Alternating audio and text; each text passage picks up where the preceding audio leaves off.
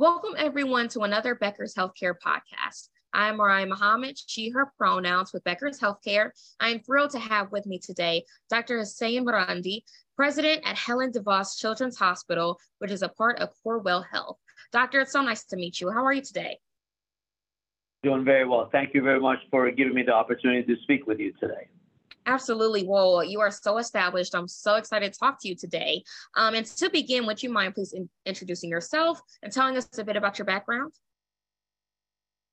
Yes, uh, my name is Hossein Marandi. I am a general pediatrician by training.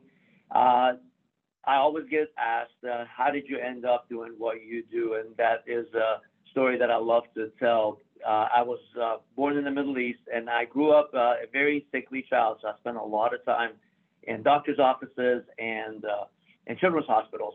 Uh, interestingly, my first mentor uh, was my pediatrician, who happened to be also my uncle. So from a very young age, this is what I've always wanted to do. It's been the calling for me in my life. Uh, so uh, later on, I became a pediatrician. Uh, I uh, attended University of Tennessee at Memphis for um, my medicine and ended up training for general pediatrics at Johns Hopkins All Children's down in Tampa, Florida, and began practicing. And somewhere along the way, I realized that I wanted to make a more positive effect on children's lives more than uh, the clinical one on one in my office. And that I felt was best served by uh, getting onto the administrative side of things, or what some people love to call the dark side. So I transitioned my career from the clinical to the administrative side. That I have worked in multiple roles in multiple children's hospitals and most recently, for the past uh, little over two years, I've been serving as the president of Helen DeVos Children's Hospital and the department chief of pediatrics for Corewell Health West. And it's uh, truly a calling to be able to be an advocate for kids. So I, I love what I do, and I love to be able to help children in any way that I can. Absolutely. Thank you so much for that background information. And since you have such an extensive um, history in healthcare, the next question I want to ask you is what are the biggest issues you're following in healthcare headed into this new year? Just as many of my colleagues and many people across the world have been dealing with, obviously, for the past uh, almost three years now, uh, uh, COVID has been front and center with everything that we've done. But specifically to the pediatric side, I would say most recently, uh, coming through what many people call the triple demic, the uh, COVID, RSV, and flu that we've been seeing, and the increased number of uh, patients that were being admitted to our children's hospitals. So I think that has been one of the areas that I have been directly involved in and following across the country because it affects how we care for kids. And now we're starting to see more invasive infections like uh, strep A that we've seen recently with multiple patients. So overall, I think for me on the pediatric side, those are the biggest issues that I deal with day in and day out, as well as many other things that affect uh, healthcare. Reimbursement has always been uh, top of mind in regards to challenges that we face, and most recently, the uh, staffing shortages that we're uh, feeling across the board in uh, every area of the hospital and, in every area of healthcare.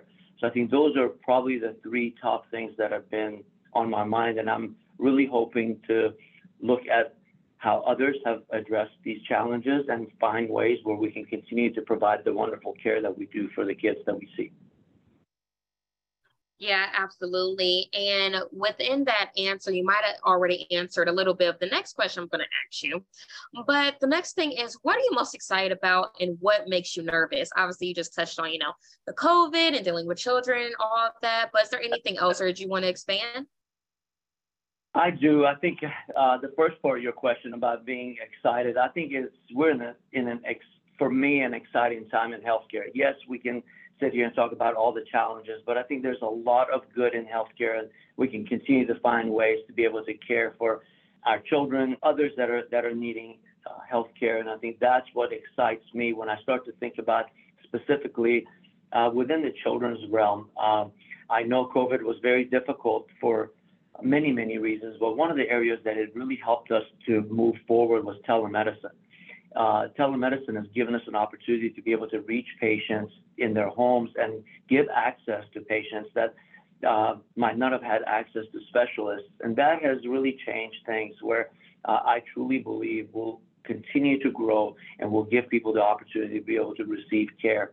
Another area that I'm really excited about is genetics. Uh, as uh, I see the uh, continued improvement and knowledge around genetics and how it can truly affect pediatric care, I believe our future of pediatric care is going to change significantly uh, due to genetics and what genetics can do uh, for us uh, in that realm. As far as making me nervous, uh, we kind of touched on that just already a little bit. Uh, I, I truly believe that the workforce shortages are one of the challenges that continue to make myself and many others nervous. When you start to think about the workforce, it, it's not only physicians, but it's also uh, nurses, respiratory therapists, and every other uh, team member that we have that allows us to do the work that we do. Uh, really is something that we have to start to think about. How do we address that? And as I mentioned, it is something that others are feeling at the same time. With that, the other thing that does make me nervous is the reduced margins that are adding financial pressures to what we can do here uh, at children's hospitals. We are continuing to see uh, federal reimbursement rates uh, declining. Our supply costs are increasing. Drug prices continue to to increase. And overall, all of these factors create financial challenges. So the things that we want to do to be able to care for kids, new programs, new technology, new uh, uh, physicians and, and staff members, those are becoming more and more difficult to be able to uh, to have because of some of those challenges. So I would say overall, the workforce shortages and the reduced ability to be able to get access to some of these other uh, lines are what keep me up at night. Absolutely. Thank you so much for sharing that. And before I let you go, doctor, the last thing that I wanted to ask you, along with like all the troubles that are coming right now, but like people like you, what will the most effective healthcare leaders need in order to be successful in the next two to three years? I would say the, the one of the most uh, effective things that we can do as leaders is to continue to be advocates for children in all aspects. Uh, by that, I mean being advocates at the federal level, at the state level, and at the community level. Uh, children need that voice. They do not have that voice, and I think we owe it to them to be able to be that voice for them, to continue to ask for resources, for opportunities to be able to serve more children, and continue to look at uh, not only clinical uh, advances that we can find that will help us take care of kids more, but also be able to fund those advances, fund the needs that we have to be able to take care of kids. So I would highly recommend all healthcare leaders, especially within the children's hospital space, to continue to advocate for uh, improved access to resources to be able to care for patients. Absolutely. Thank you so much for those final thoughts, Doctor. That is all I had for you today.